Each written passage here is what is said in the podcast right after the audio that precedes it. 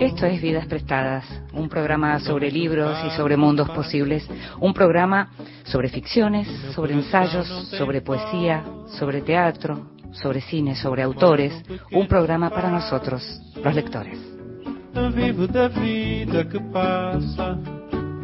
Y a los lectores nos gusta leer en forma silenciosa, nos gusta leer a solas, pero también nos gusta que nos lean en voz alta. Esta vez le pedimos a Franco Torquia que lo hiciera.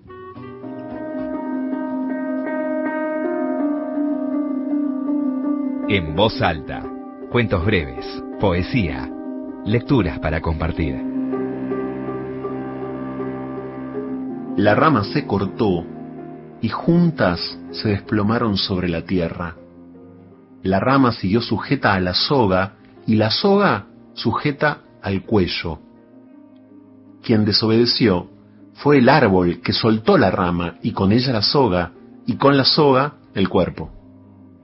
Antes de desmayarse y abandonar la sequedad de la tierra, vio los yuyos moverse, un oleaje cálido y parejo con el viento suave de marzo cerró los ojos. Fue su hermano quien la encontró cuando salió al patio a espantar con el rifle de aire comprimido las palomas que ensuciaban las canaletas. El padre llamó a la ambulancia. Tuvimos un problema en la familia, mi hija. Estaba bien, gracias a la rama venida a menos por el castigo del viento. Su suerte había sido la mala suerte de la ciudad, que le decían la tierra del diablo por lo seca, por lo infértil. ¿De dónde viene la costumbre? De Marie Gowirik. La novela de Marie Gowirik que, que estaba leyendo Franco recién es una de las que estuvo en la lista larga del premio Filba Medife, que va a estar por estos días el resultado. Franco es periodista, seguramente lo conoces, es, el, es la persona que hace ese programón que se llama No se puede vivir del amor, que también publicó un libro con algunos de los textos que tienen que ver con ese programa que se llama Orgullo y Barullo, y que produce junto con Liliana Viola y con Tomás Balmaceda los podcasts de Me lo llevo a la tumba.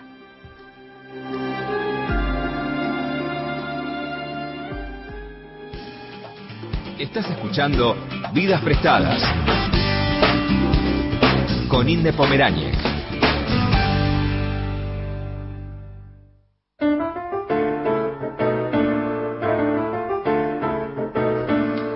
Cuando alguien dice Leila Guerriero, inmediatamente se asocia con la palabra periodismo, con la palabra crónica, pero también con la palabra literatura, porque lo que hace Leila Guerriero es todo eso y bastante más.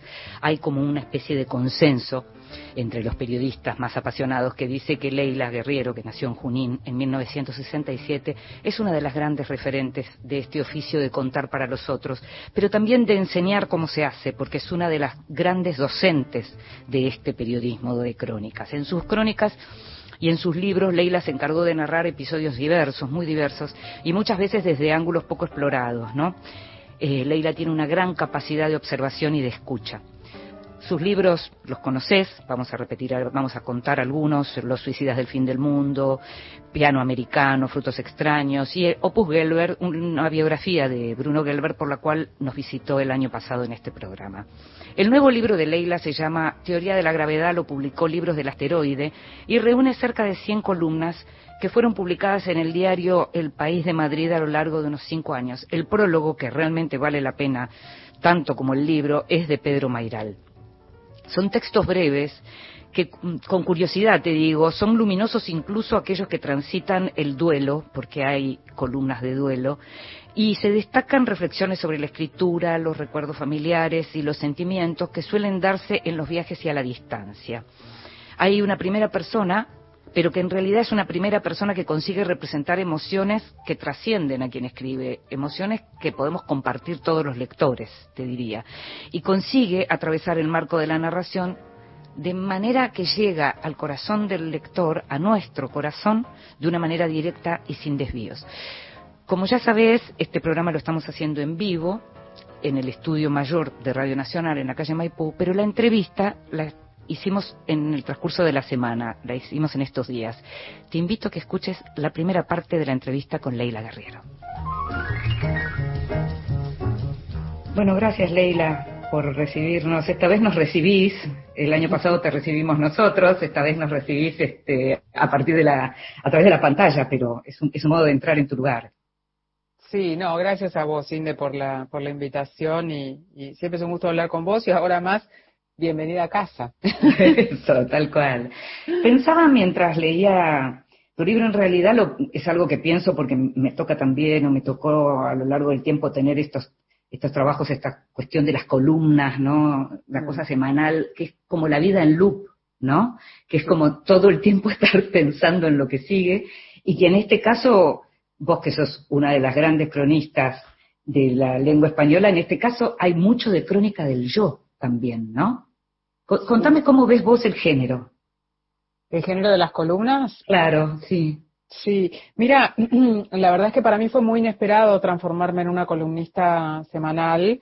Em, por eso que vos decís, ¿no? A mí me daba mucho miedo cuando me hablaron de hacer esta columna, me lo ofrecieron, lo primero que pensé fue, eh, ¿cómo voy a hacer yo para tener una idea por semana? Me pareció imposible. Em, entonces, bueno, ahí rápidamente como que se me ocurrió un sistema con dos, dos caminos posibles, digamos, uno más coyuntural y el otro con estas crónicas del yo que mencionás y que son las que están recogidas en, este libro. Em, yo creo que, eh, por supuesto, uno está lejísimo de inventar la pólvora, ni pretensión siquiera.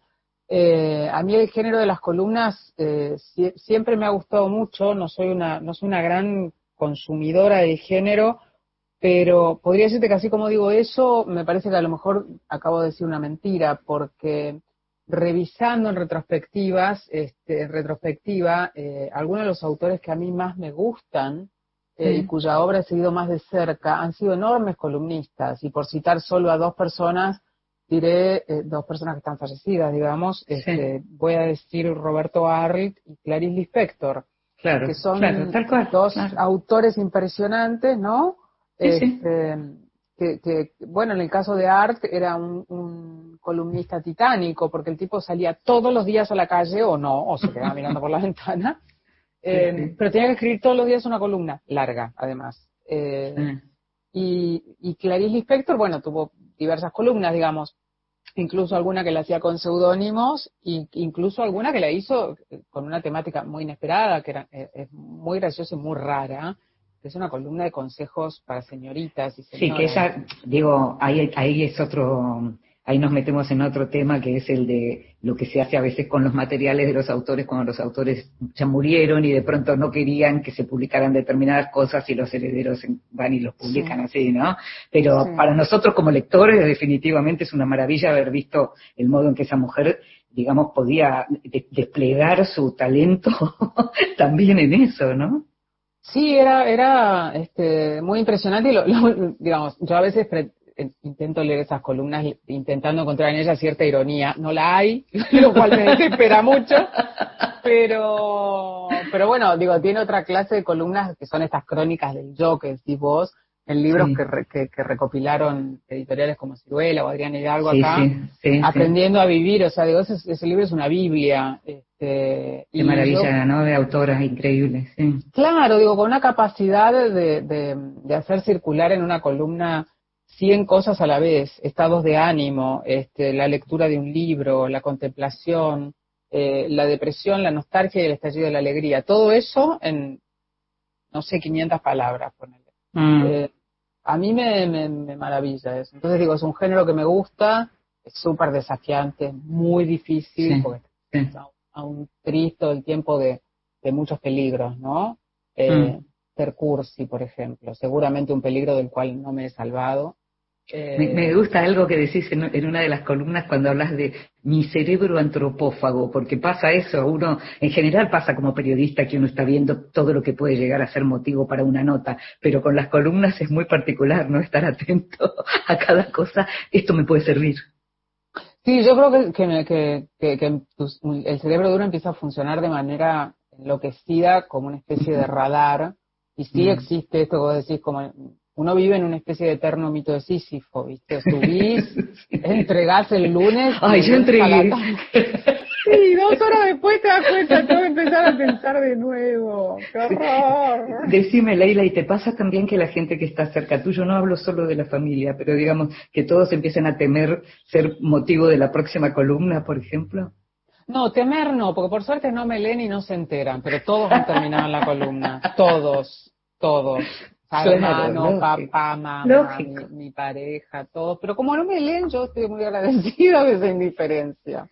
Cada tanto, este, mi papá vive en el interior, en la ciudad donde yo me crié, en Junín, y cada tanto alguien le, le, le, dice, eh, llega a verlo a la empresa y le dice, oh, guerrillero, que su hija publicó tal cosa sobre su, sobre su, su abuela, no, su mamá, o qué sé yo. Mi padre lo mira y no sabe de qué le habla. ¿Qué tema ese también, Leila, no? Porque vos en el libro mencionás a, la lectura de del segundo tomo de Nausgard, de un hombre enamorado, que y Nausgard tuvo tremendos problemas con la familia, con las amistades, con, con todo el mundo. es cierto que contaba cosas un poco más delicadas que las que podés narrar vos en las columnas, pero qué difícil escribir sobre los otros eh, desde la mirada de uno y, con, y tener ese compromiso familiar al mismo tiempo. ¿Cómo te manejas con eso? Mira, yo creo que ahí hay una doble cosa. Por un lado, uno sí se siente muy impune cuando escribe y la verdad es que todo, todo lo que está a disposición está disponible para la escritura. Por otro lado, yo sé que esa es una, una convención que yo aplico a rajatabla cuando estoy entrevistando a una persona, cuando está claro el pacto de periodista, que yo soy una periodista que estoy viendo este, y que entonces todo lo que, lo que conversemos o yo vea va a ir a parar si yo quiero y me parece pertinente a una crónica. Ahora, cuando se trata de este tipo de mirada, que es una mirada en la que el otro está, o sea, es una mirada en la, en la cual tomas al otro de manera más desprevenida, no le estás avisando, te estoy mirando para escribirte. Yo soy como bastante cuidadosa con eso, me cuido, no digo cualquier cosa, eh, mm. si voy a escribir algo de un hermano o, o, de, o de, mi pareja o de, padre o de mi madre, eh, tomo ciertas precauciones, digamos. No disfrazo, no dibujo, no miento, no, no nada, pero me reservo cosas. Eh, en ese sentido soy uso un poco el método Fowell, viste que él era un actor como un actor, perdón, un escritor, bueno, un actor. Era un actor también. no, pero digo, era un tipo que tenía una fama de provocador y de, y de, y de, y de, y de ir muy al, al choque con al, algunas cosas, ¿no? Con, con uh -huh. ciertos escritores yo nunca lo vi meterse con alguien que fuera como que no estuviera que no fuera su par, que no pudiera ser su par, claro. que no pudiera darle pelea desde la igualdad, un gran escritor como él. No se metía con escritores que recién empezaban, chiquitos, no hacía como bullying, digamos, de eso. Bueno, en ese mm. sentido yo trato de, de, de, de, ver, a ver, digamos, nunca me meto con alguien que no sea un par, en todo caso, en, dentro de la familia. Nunca expongo algo que pueda ser, qué sé yo, no sé, vulnerar. Nunca escribiría sobre la relación de un hermano con su pareja. Entiendo. Escribiría mm. de mi relación con ese hermano. Entiendo, entiendo. Sí, sí, comprendo y, y, estoy absolutamente de acuerdo con eso, digamos. También ahí me parece que lo que se pone en, en juego es un poco, mm, estaba revisando en relación al tema de la primera persona, estamos hablando ya hace muchos años de, de periodistas que escriben en primera persona y no son excepcionales, ¿no? Como, como un género que, que, que, se viene practicando. Y, y, y, veía esa frase de Homero Alcina Tevenet, ¿no? La de eh, utilizar la primera persona solo para hablar de una experiencia intransferible. Y, uh -huh. y ¿sabes qué pensaba? A ver, ¿qué pensás vos? Sí, de una experiencia intransferible o por el contrario, de una, de una experiencia que uno sabe que la puede en todo caso poner en palabras y que hay otro que se va a identificar con eso. Sí, este, yo creo que el punto, viste, de la, de la primera persona es, es eh, por lo menos mi preocupación en estas columnas, porque yo soy como de esa escuela de Homero Alcina. A mí me da, sí. me, me, me da mucho, vengo además de una generación de periodistas en la cual existía esta idea de que a la primera persona medio que te la tenías que ganar, ¿no? No podías sí, escribir. Tal cual. Que no, no uh -huh. creo que sea una buena idea, pero bueno, vengo de ahí, digamos. Si no sos una uh -huh. firma, ¿cómo vas a escribir en primera persona? Yo me asusté la primera vez que, me acuerdo que Daniel Ulanowski Isaac me pidió para, para su revista Para Latido. Una, uh -huh. Claro, una crónica en primera persona. Yo dije, ¿cómo? ¿Primera persona? Pero, ¿cómo puede ser? eh, entonces, bueno, vengo de ahí, pero, pero sí me quedó un punto con eso, y es que yo creo que mm, todos los, los, textos estos que yo hice para, para, para la última página del país, eh, cuando hablaban en primera persona, eran o para expresar una opinión eh, claramente mía y muy subjetiva acerca de una cuestión política o social, digamos, como... un evento, un hecho. Sí, sin querer dar, claro, sin, sin, sin intentar que, que, todo el mundo eh, fuera colonizado con una especie de revelación de la verdad que yo no creo tener. Y por el otro lado, cuando escribía estas columnas más autorreferenciales, más expuestas, si querés, aunque hay una exposición también muy controlada y muy medida, siempre pensé que si yo iba a exponer una historia personal, íntima, un recuerdo de la adolescencia, un recuerdo de la infancia, una penuria de la juventud, una alegría o qué sé yo, tenía que ser para hablar de algo más grande, no para hablar de mí. Que tenía que estar al servicio de algo, no sé, más universal. Bueno, si yo hablaba de, qué sé yo, no sé, de una alegría que había sentido eh, de pronto en el medio de la pampa cuando fui a visitar a mi padre y el, campo y las vacas y los rastrojos y qué sé yo. Bueno, en el fondo no estoy hablando de eso, sino del, del, del, del, advenimiento súbito de la felicidad inexplicable, que a veces se parece también un poco a la congoja, ¿no? Porque uno sabe que va a perder esa felicidad, que así como vino, de manera explicable se va a ir. Me parece que ese sentimiento es lo que vos decís, es algo que tenemos todos. Y estoy mm. escribiendo de eso, no de mí, digamos. Entonces, me salvaguardé un poco detrás de la idea esa de que al escribir de mí, en, estos casos, estaba escribiendo de experiencias más grandes, ¿no? Mm. sí, en esta, en esta dirección también es que aparece tanto y en tantas de las columnas el tema de la poesía, imagino, en donde aparece, apareces como lectora de poesía que mencionas en algún momento que es una práctica heredada de tu madre, aparecen muchos, muchos y muchas poetas, incluso aparece la poeta ganadora del Nobel en varias oportunidades que muchos que la, gran mayoría, la, claro, la gran mayoría de la gente no la conocía, y, y, aparecen esos versos incrustados en tus columnas, casi como iluminando aquello de lo que estás hablando. ¿Cómo es esa relación de Leila Guerrero con la poesía?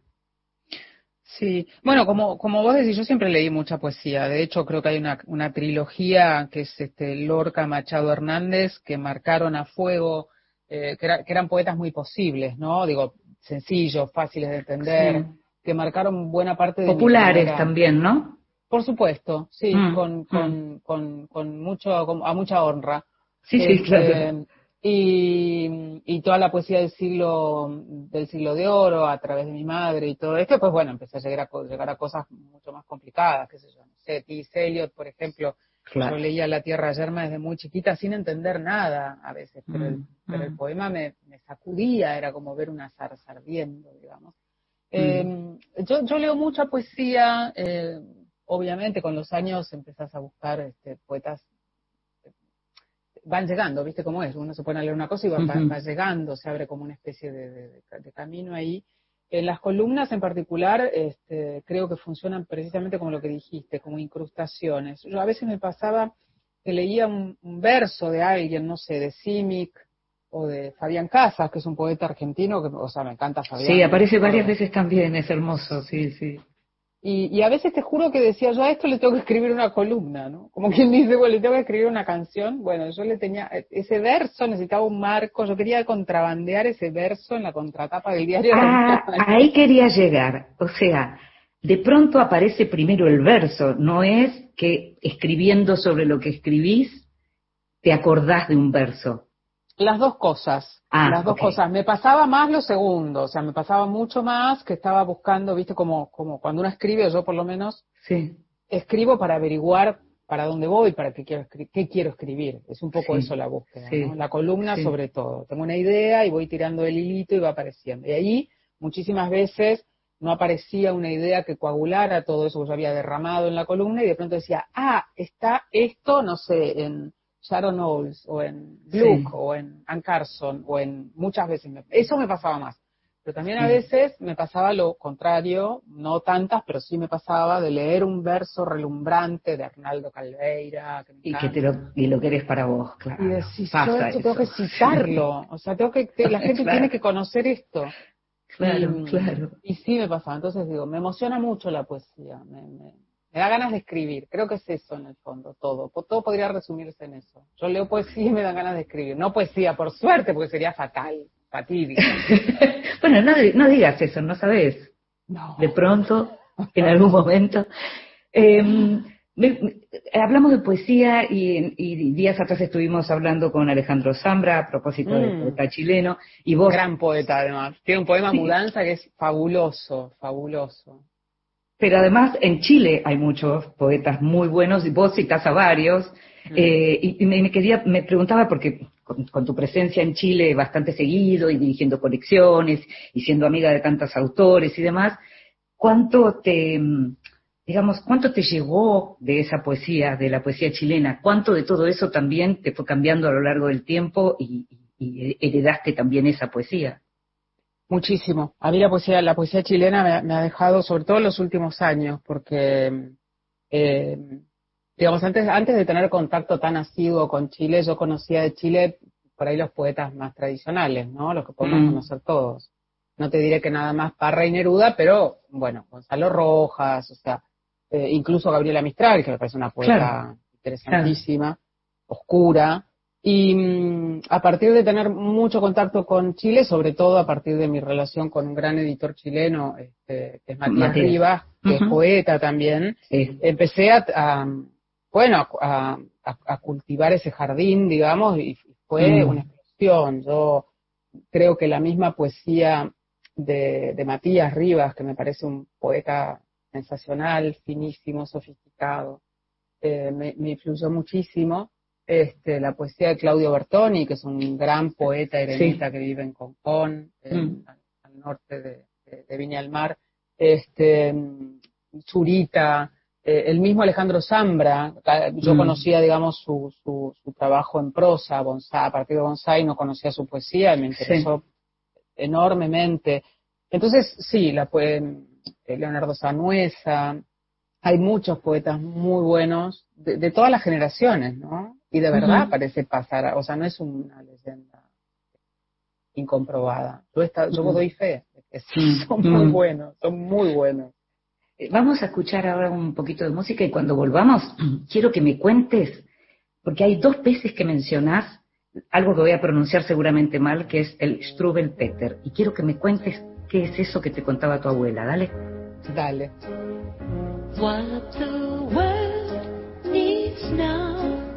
Is love, sweet love. It's the only thing that there's just too little of. But the world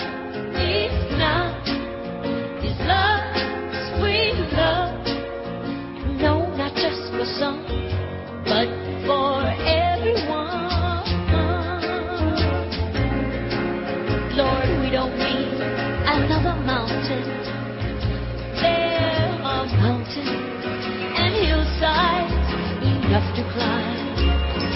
There are oceans and rivers enough to cross, enough to last till the end of time.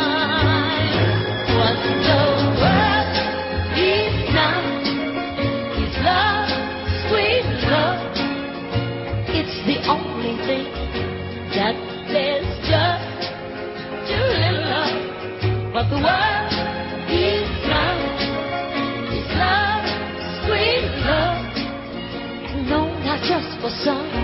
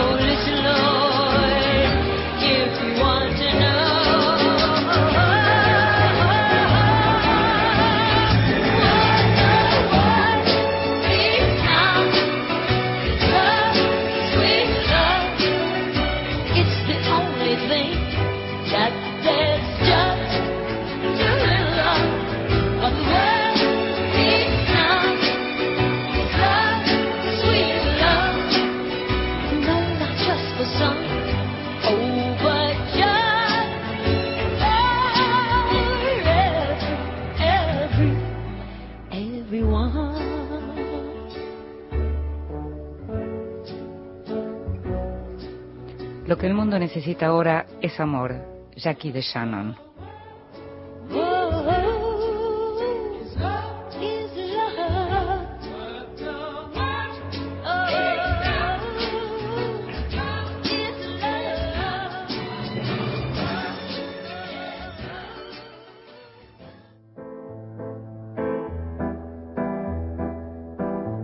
La Escondida. Es tiempo de descubrir grandes autoras.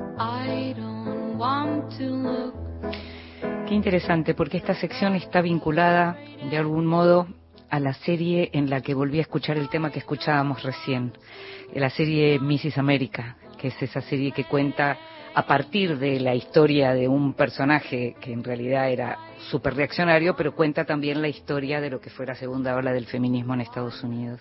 Y este tema lo escuchaba ahí. ¿Y por qué tiene relación con esta sección? Porque en esta sección hablamos de autoras que fueron sepultadas por la historia por ser mujeres, posiblemente. En este caso, del quien te voy a hablar hoy, por ser mujer, por ser comunista y por ser lesbiana tres cosas que en determinado momento de pronto podías tener éxito porque la pegabas, porque había algo que habías hecho que estaba realmente tan bien que era imposible que no circulara, digamos, ese texto, pero de algún modo igual eso iba a quedar corrido a un costado.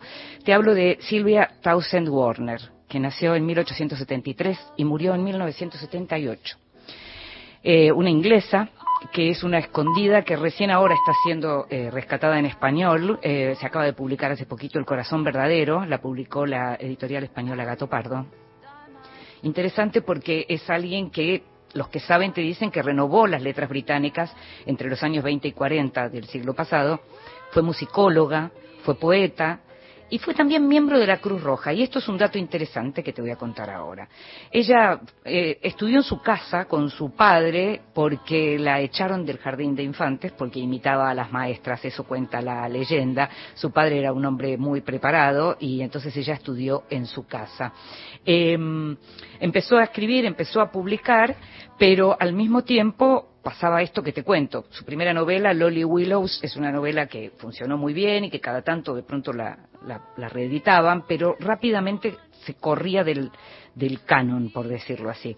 En el caso de esta de, Lolly Willows, siempre la cosa era qué pasaba con las mujeres solteras, la vida de las mujeres solteras, las pequeñas aldeas. Em, tuvo mucho éxito, fue realmente, le fue muy bien y al mismo tiempo se las compara con grandes autoras que más cerca en el tiempo, pero por algún motivo no termina de tener el lugar en la historia que se suponía que tenía que tener.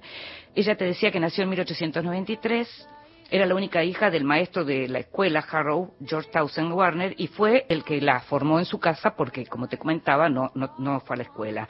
Eh, el estallido de la guerra, de la Primera Guerra en 1914, le impidió viajar al extranjero. Ella eh, eh, se dedicaba a la música y quería estudiar composición con Schoenberg. luego siguió trabajando y escribiendo en el lugar en el que ella vivía. Al mismo tiempo parecía que cuando su padre muere, ella empieza a tener una relación muy incómoda con su madre, su madre se vuelve a casar y ella se distancia y se va y empieza a estar en un mundo, en el universo cercano al grupo Bloomsbury, el de Virginia Woolf, que hablamos hace poco también de otra, creo que era Bárbara Pym que estaba ahí empieza a escribir, empieza a publicar. Eh, tuvo una relación amorosa de muchos años con Valentine Ackland, que también era poeta, a quien no le fue tan bien en ningún momento, digamos, no fue súper reconocida, vivieron muchos años juntos, juntas.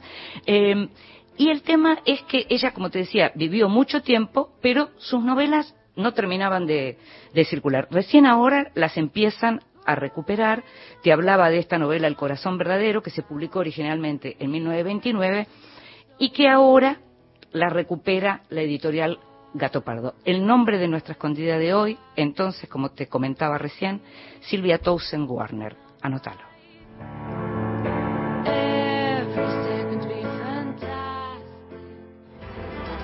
Con amplia cobertura desde todas las emisoras de Radio Nacional distribuidas a lo largo y a lo ancho del país. El Diario de Nacional, Claudio Orellano, Sonia Ferrari. De norte a sur, de este a oeste, Nacional y la 50. Lunes a viernes, desde las 2 de la madrugada. Y si vos sumás las FMs, somos más que 100. Por Nacional, la radio pública.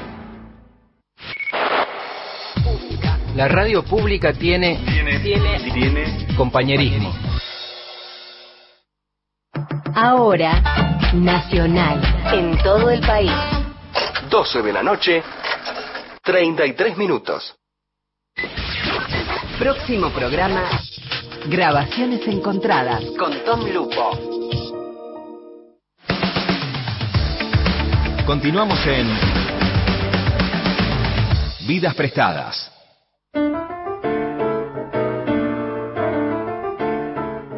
Seguimos en Vidas Prestadas, este programa sobre libros y sobre mundos posibles y sobre autores, y estamos hablando con Leila Guerriero sobre teoría de la gravedad, este libro que reúne sus columnas de, escritas a lo largo de cinco años. Y yo te preguntaba recién, antes de ir a la música, Leila, ¿quién era o qué era el Strubel Peter que te leía tu abuela? El Strubel Peter es un personaje que mm, es, un niño que que no se quiere cortar las uñas y no se quiere cortar el pelo y es medio mugriento. Rebelde. Rebelde, digamos. Entonces, bueno, es un texto como aleccionador acerca de la higiene y la limpieza y qué sé yo.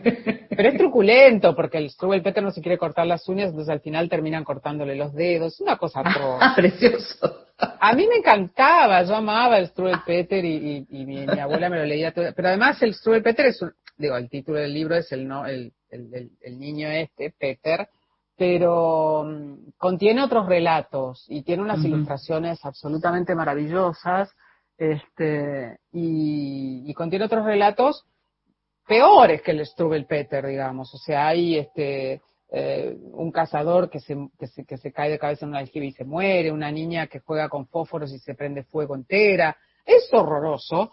Eh, ¿No te daba miedo? Nada, cero. A mí nunca nada que, da, que se supone que da miedo, me da miedo en, en, en, ni en películas de terror, ni en relatos, ni no soy para, para, no soy como muy... Impresionable. No, no, no, ni era de chiquita. Y además te diría más, el miedo siempre fue una experiencia que me interesaba, que me interesó de chiquita, sentir, procurarme miedo. Eh, a mí me encantaba, por ejemplo, a veces, no sé, re, tengo recuerdos así aislados de que mi madre en, la, en algunas noches este, salía con, con, sus amigas, este, ex compañeras del colegio y esto, y nos quedábamos con mi papá, mi hermano y yo, y entonces nuestro juego favorito era que mi padre nos llevara en el rastrojero, en ese momento, a dar mm. vueltas por las calles de tierra del parque municipal en Junín que estaban a oscuras completamente, rodeadas de unos cactus gigantescos y que nos contara historias de terror mientras íbamos pasando por ese por ese, por ese lugar iluminado apenas por los rayos débiles de la luna. Era divino asustarse en esa situación. Supongo porque iba con un hombre. Eso, eso te iba a decir, estabas en el, en el auto con él y con tu hermano y seguramente era todo más. Sí. Pero, pero evidentemente había algo de, la, de lo inquietante que te, que te interesaba. Sí, sí, leía muchos cuentos de, de inquietantes también, qué sé yo, de, de, Horacio Quiroga y toda la claro. cosa tenebrosa, todo eso, me, de Lovecraft, todo eso me, me gustaba mucho, no, no le tenía miedo al miedón, digo, digo esto y también seguramente en algún momento me habría asustado muy fieramente y de verdad y eso no es agradable nunca. Pero claro. en dosis así homeopáticas estaba estaba muy bien. Así que el Strubel Peter no, no me daba miedo. Viene, viene de ahí, de chiquita, con A tu mis abuela. padres, claro, a mis padres les daba miedo que mi, que mi abuela me leyera eso porque no eran puritanos, ni moralistas, ni nada, y mi abuela me está contando esto. Pero no. Yo seguía con, seguía sin cortarme las uñas, no, no era para eso para lo que me lo leía. Eh, eh, no te cortabas las uñas y querías ser cowboy. Sí. Contás en algún momento. Sí. ¿Cómo era eso? Sí, sí, yo quería, yo quería mucho ser cowboy cuando era chica y había, el otro día me acordaba que incluso había inventado un método para morir, que era, no para, no, no para morir, para ser sepultada, que era, ah, Ah, muy interesante. Sí, sí, no, una cosa absurda, pero yo quería que me pusieran en el fondo de mi casa, este, en una parihuela, y me dejaran que me comieran los pájaros. Ah, lo- eso lo comentas, sí, que es Sí, muy interesante sí, lo que te dicen tus padres, además. Claro, claro, como este, sí, yo quería ser cowboy, había algo en esa vida prescindente. Eh, yo veía, hay que decir, muchas películas de cowboys, veía, no sé, podía ver cuatro por día los fines de semana.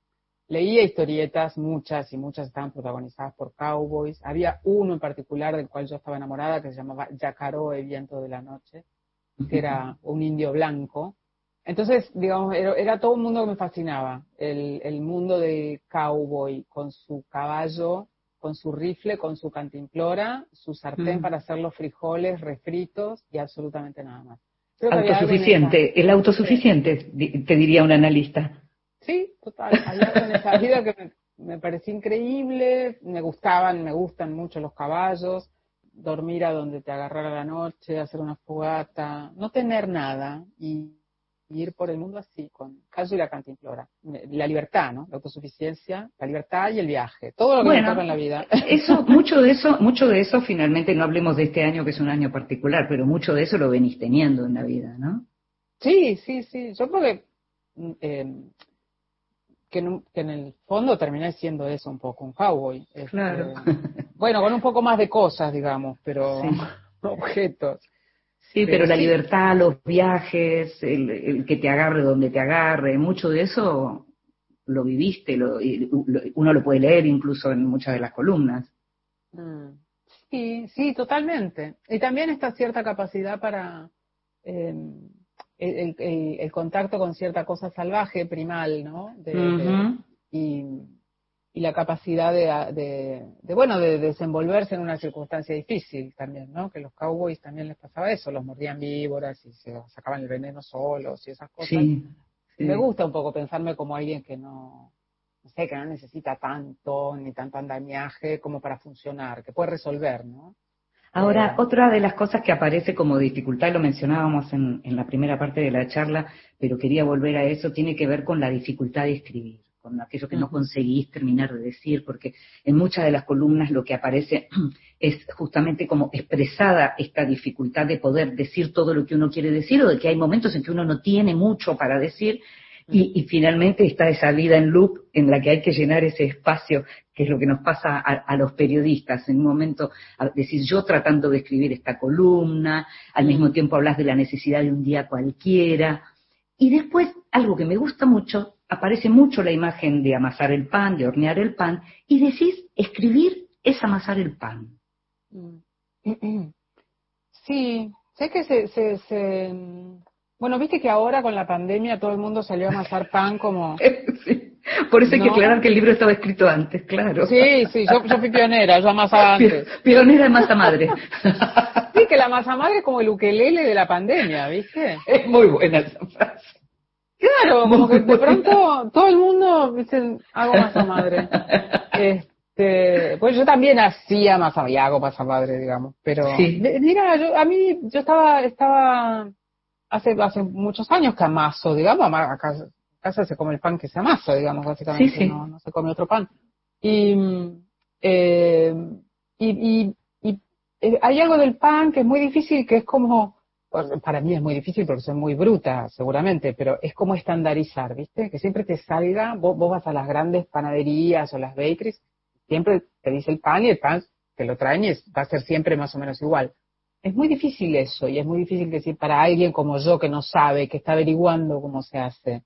Em, entonces, yo encuentro muchas cosas parecidas con la escritura.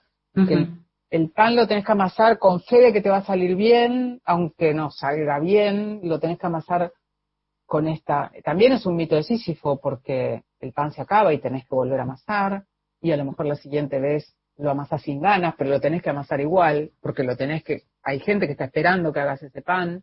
Entonces, Mm. me parece que todo esto que pasa con la escritura, que es, eh, que es algo que también te resiste, que se resiente también con las circunstancias, con esta circunstancia, bueno, ni te digo, eh, eh, digamos que es una labor de resistencia, de insistencia, de persistencia, y es como eso, es como la fe en que ahí voy yo de nuevo, un soldado del pan, Mm, mm. a amasar el pan, a pesar de que a veces no tengo ganas, a pesar de que a veces lo hago más inspirada y otras menos inspirada, que a veces lo hago en días de semana y otras los fines de semana.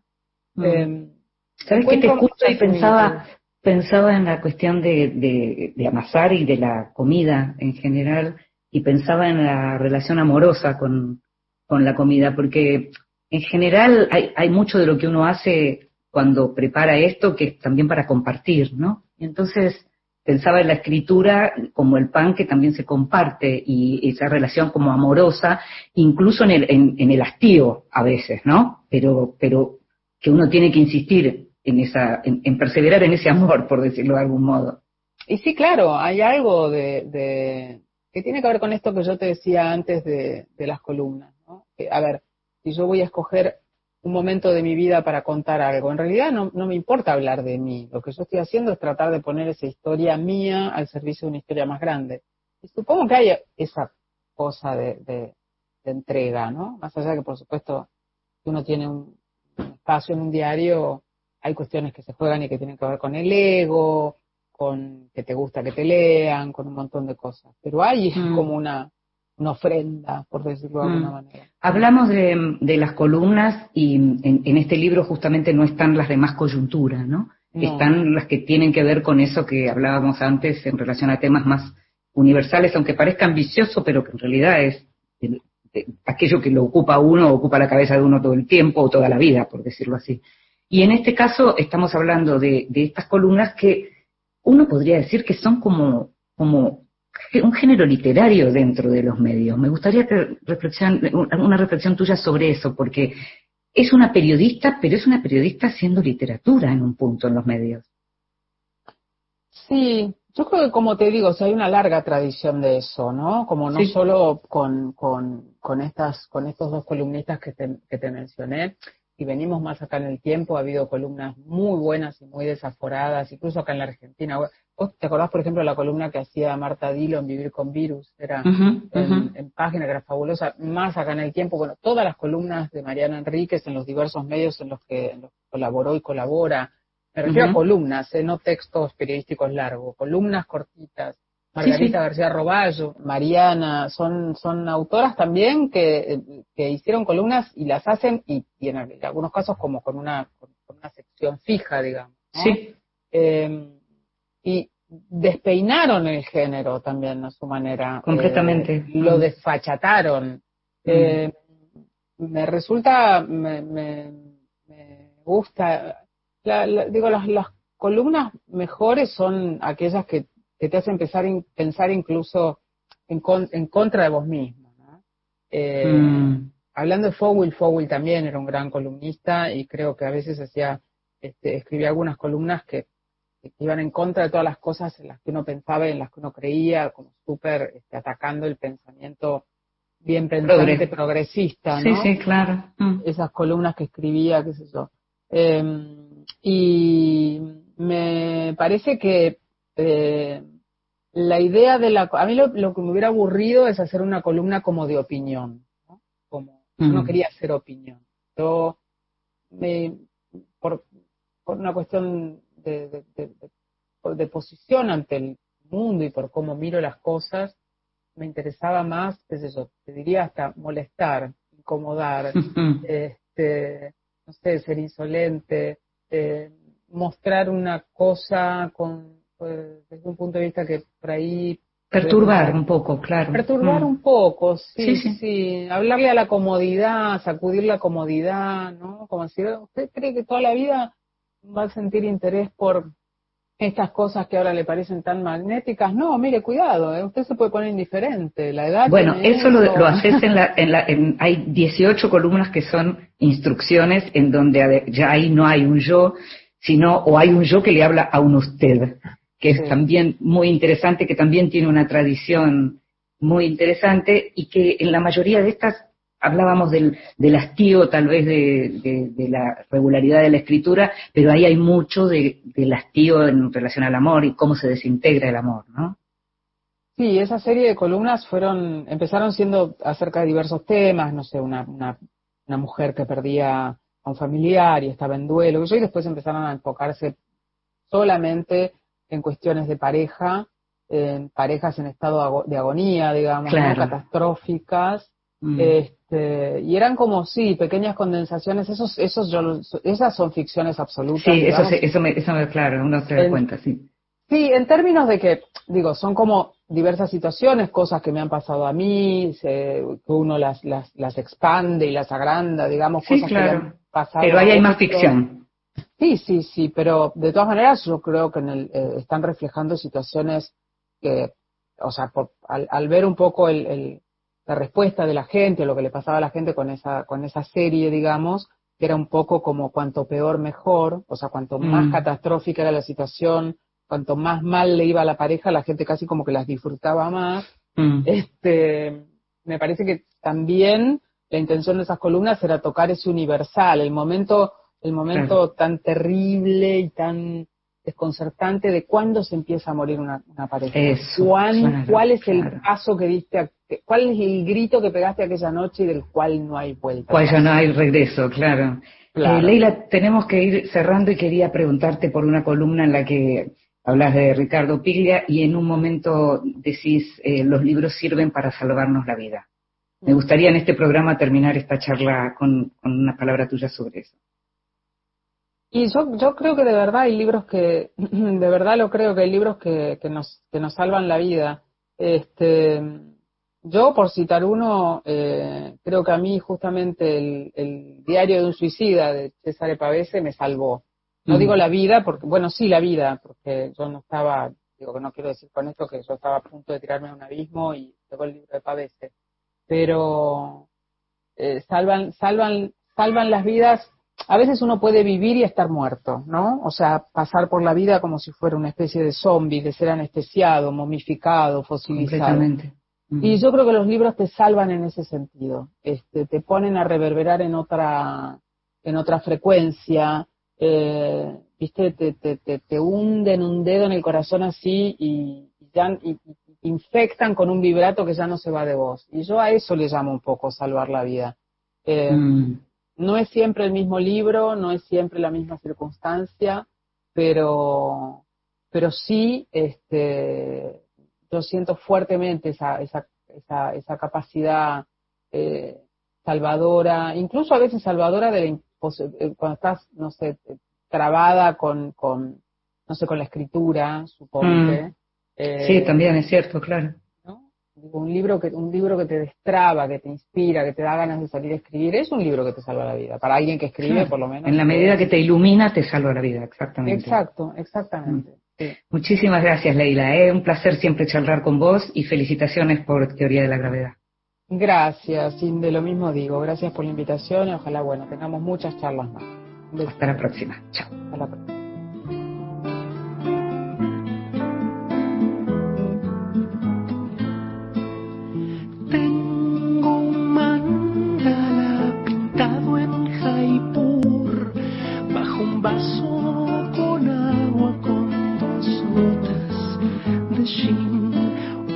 Trampa cazadora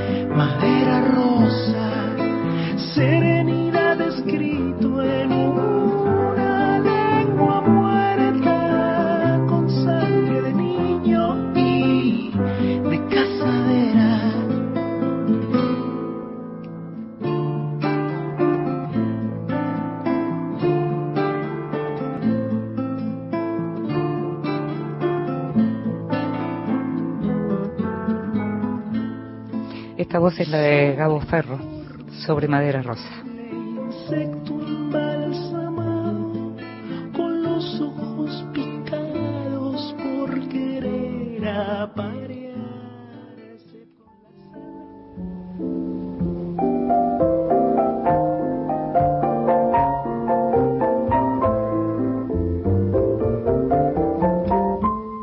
Mesita de Luz. Grandes lectores nos cuentan qué están leyendo.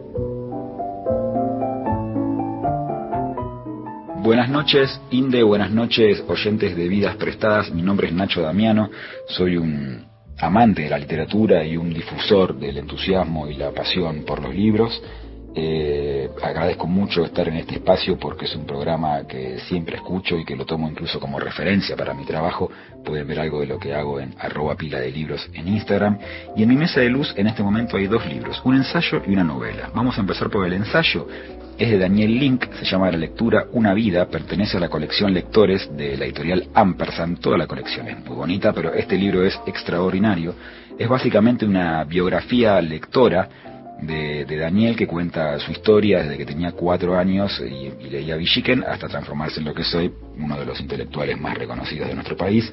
Eh, no soy muy objetivo con, con Link porque tuve el enorme privilegio de tenerlo como profesor y estoy enamorado de la forma en la que entiende la lectura y la forma en la que difunde la lectura.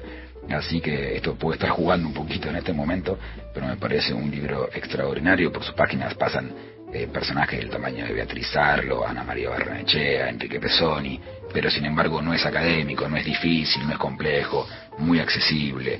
Me, me, encanta, un librazo. Daniel Link, La lectura, una vida, colección lectores, editorial Ampersand. Y la novela es de Jorge Consiglio, se llama Hospital Posadas, está editado por Eterna Cadencia. Y lo que me gusta mucho de este libro es que son varias historias que se van entretejiendo, entrelazando hasta formar una trama compleja, compleja desde de, de, de, la cantidad de información, digamos, ¿no? Pero no, no desde la escritura. Jorge tiene un tono y un ritmo, la, verdad, hermoso, también extraordinario. Y narra básicamente qué es lo que pasó con, lo, con los integrantes del aparato represor de la dictadura del 76 una vez que eh, llegó la democracia, en qué se convirtieron, de, de, de, de que trabajaron, como, como nada, de, dónde se escondieron, digámoslo así. Eh, como les decía, tiene un tono y un ritmo, la verdad, extraordinarios. Eh, Jorge es un gran escritor, pero este libro en particular, Hospital Posadas, me parece de lo mejor de su producción, lo recomiendo mucho. Así que eso, Jorge Consiglio, Hospital Posadas, editorial Eterna Cadencia, Daniel Link, La lectura, Una vida, editorial Ampersand. Y nada, nuevamente agradezco mucho por estar acá, para mí es un privilegio, me encanta este programa. Hasta la próxima. Lo escuchábamos a Nacho que, como te decía, tiene pila de libros que es donde recomienda y es además el creador del Tinder, del Tinder literario. Búscalo, te va a interesar.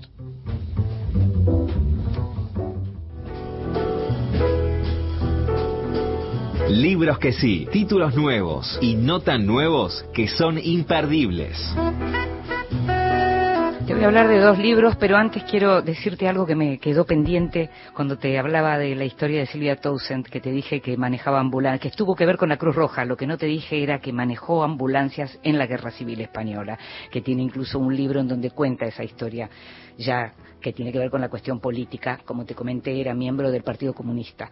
Eh, y los libros de los que te voy a hablar, uno de, son bien diferentes. Uno de ellos, en realidad, arrancó como columnas, ya que estamos en un programa en donde estuvimos hablando de las columnas de Leila Guerrero. Uno de los libros que te voy a recomendar se llama Diario de la Peste, de Gonzalo M. Tavares, un escritor portugués súper interesante, que en marzo de este año empezó a escribir una columna diaria, la escribió durante 90 días, Nadie imaginaba que el confinamiento iba a ser tan largo. Seguramente cuando Gonzalo empezó, como muchos de nosotros, imaginó que se iba a tratar de un mes, dos meses.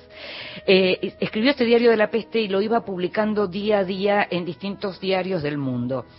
Eh, lo que hace Gonzalo es un género híbrido, súper interesante, en donde por un lado tiene un tono poético increíble y muy singular, y al mismo tiempo, como estaba la noticia del día a día, intervenía esa noticia del día a día en sus versos, en sus poemas, en sus textos, en estos diarios de la peste, que son bien poéticos. El libro está publicado por Interzona y en donde, como te estaba comentando, por un lado está lo que tiene que ver con los barrios, con el propio lugar, con su propio espacio, sus propias perras, pero también lo que pasaba en otros países, porque uno como seguimos estando ahora, estábamos todos muy atentos a lo que estaba pasando, por ejemplo, en ese momento en Italia y en España. Él vive en Portugal y estaba muy atento a eso. Diario de la Peste, publicado por Interzona de Gonzalo M. Tavares. Y el otro libro, que es como droga, que se llama El último Bioy, que acaba de publicarle Teo, los autores son Lidia Benítez y Javier Fernández Paupi. Javier Fernández Paupi en realidad lo que hizo fue trabajar con los diarios y con los testimonios de Lidia Benítez, que es la persona que cuidó a Adolfo Bioy Casares en los últimos diez años de vida de uno de los grandes nombres de la literatura argentina. ¿Por qué hay que leer estos libros? ¿Es literatura leer estos libros? Bueno, depende del interés que vos tengas. Si sos lector de Bioy y sabés qué fue de la vida de Bioy, saber cómo terminó, cómo fue luego de la muerte de Silvina, qué pasó cuando muere Silvina y muere después su hija Marta, con quién se quedó, con quién estaba en la calle Posadas, quién viajaba con él, cómo era para él dormirse a la noche, es una vida, es la vida de uno de los autores que a uno le interesó y le interesa leer. Y este libro, como te digo, cuenta toda esa intimidad y, realmente habla de cosas súper interesantes de uno de los grandes galanes de la literatura argentina y de uno de los grandes escritores de la literatura argentina, Adolfo Bioy Casares. Y nos estamos yendo en la operación técnica, como siempre, estuvo Víctor Pugliese, en la producción, consiguiendo todo y más, Gustavo Kogan. Me llamo Inde Pomeraniec, nos estamos escuchando. Chao. Não tenho nada em meu nome, somente o fato que faço. Meu coração não tem fome, mora num pequeno espaço